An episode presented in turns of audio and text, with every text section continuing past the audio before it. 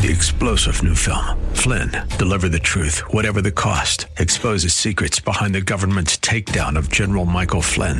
Flynn knew what the intel world had been up to. He ordered the first audit of the use of contractors. This set off alarm bells. He told the truth. He was the most dangerous person for Donald Trump to hire. They had to get rid of Flynn. Flynn, deliver the truth, whatever the cost. Available now. Watch it today. Go to salemnow.com. Salemnow.com.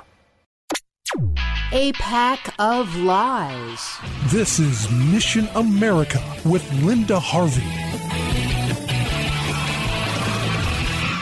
What some people think today is that if your intentions are good on a particular matter, that it doesn't matter if your facts are all wrong and if the results of what you do ends up harming others. You meant to do well and so you should be let off the hook if you ruin people's lives. This is the reality of what is called critical race theory and how it's being implemented to terrorize and overhaul schools and workplaces, and not for good reasons or for anything based on fact. Writer Christopher Rufo recently wrote this about what he has discovered on this subject. Quote, What does critical race theory look like in practice? Last year, I authored a series of reports focused on critical race theory in the federal government. The FBI was holding workshops on intersectionality theory. The Department of Homeland Security was telling white employees they were committing micro inequities and had been socialized into oppressor roles. The Treasury Department held a training session telling staff members that virtually all all white people contribute to racism. And the Sandia National Laboratories, which designs America's nuclear arsenal, sent white male executives to a three day re education camp where they were told that white male culture was analogous to the KKK, white supremacists,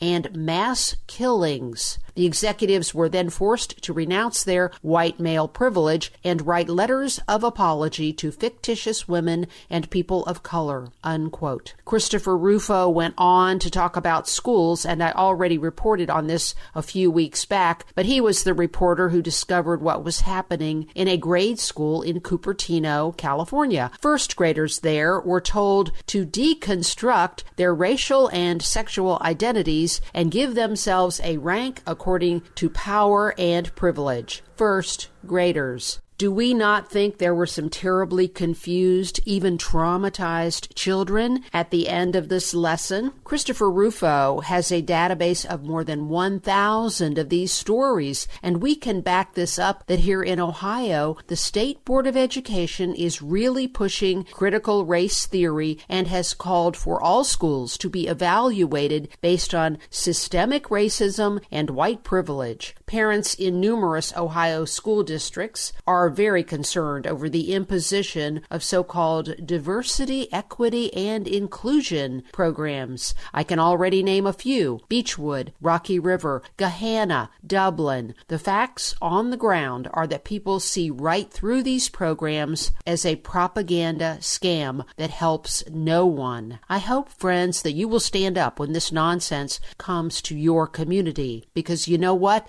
This is not Christian. Instead, these programs are built on false accusations, rumor mongering, stoking hostility and resentment, jealousy and covetousness. And they encourage people to look not at the heart as God does, but emphasize superficial traits like skin color. Let's keep our eyes open and say no wherever we can. I'm Linda Harvey. Thanks for listening.